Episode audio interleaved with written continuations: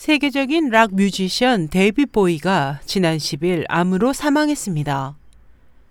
페이스북에는 그의 죽음을 안타까워하는 많은 팬들의 메시지가 전해졌습니다. 한 캐나다인 배우가 올린 사진에는 무대에 오른 보위의 모습과 그 뒤로 파룬궁의 이념 진선인 스티커가 붙여진 드럼으로 연주하는 드러머 모습이 보였습니다.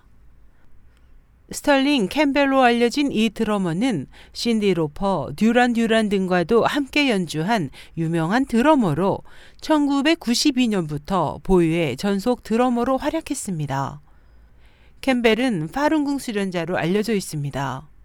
지난 이천이 년에는 중국 테난먼 광장에서 진선인이 적힌 현수막을 들고 박해 중지를 호소한 후 경찰에 삼십 시간 구속돼 폭행을 당하기도 했으며 이후에도 중국의 인권 문제를 호소하는 활동을 계속하고 있습니다. 캠벨의 친구인 캐나다 영화배우 마이클 마호너는 페이스북에 사진과 함께 캠벨과 보위 그리고 파룬궁에 대한 글을 올렸습니다. 그에 따르면 보위는 캠벨이 파룬궁 수련자임을 알았고 파룬궁이 중국에서 탄압을 받고 있는 사실을 알고 있었으며 진선인을 베이스 드럼에 붙일 것을 제안하기도 했습니다. 마오너는 보위는 재능 있고 지적인 사람이다. 파룬궁을 지지해 중국 당국으로부터 압력을 받을 가능성을 알고 있으면서도 자신의 신념을 바꾸지 않았다고 회상했습니다. 이 드럼은 캠벨과 함께 세계 각지를 돌아다녔습니다.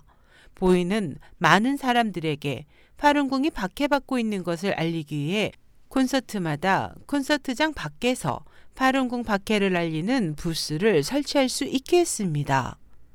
캠벨은 이천구 년 캐나다지 글로브앤드 메일과의 인터뷰에서 파룬궁을 수련하기 전 황폐한 삶과 수련 이후 변화된 생활에 대해 말했습니다. 그에 따르면 캠벨은 알코올 중독으로 담배와 마약에 빠져 거친 생활을 했습니다. 이를 개선하기 위해 요가, 태극권, 동종요법 등을 시도했지만 모두 의심스럽다고 생각하던 차 어느 날 맨하탄 공원에서 완만한 동작으로 기공을 하고 있던 파룬궁을 만났지만 처음에는 역시 회의적이었습니다.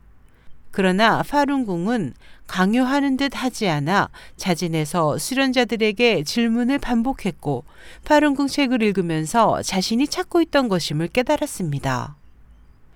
캠벨은 수련을 시작한 후 삼 주 만에 금연에 성공했고 음주와 약물도 끊었으며 건강을 되찾았고 정신적으로도 밝아졌습니다.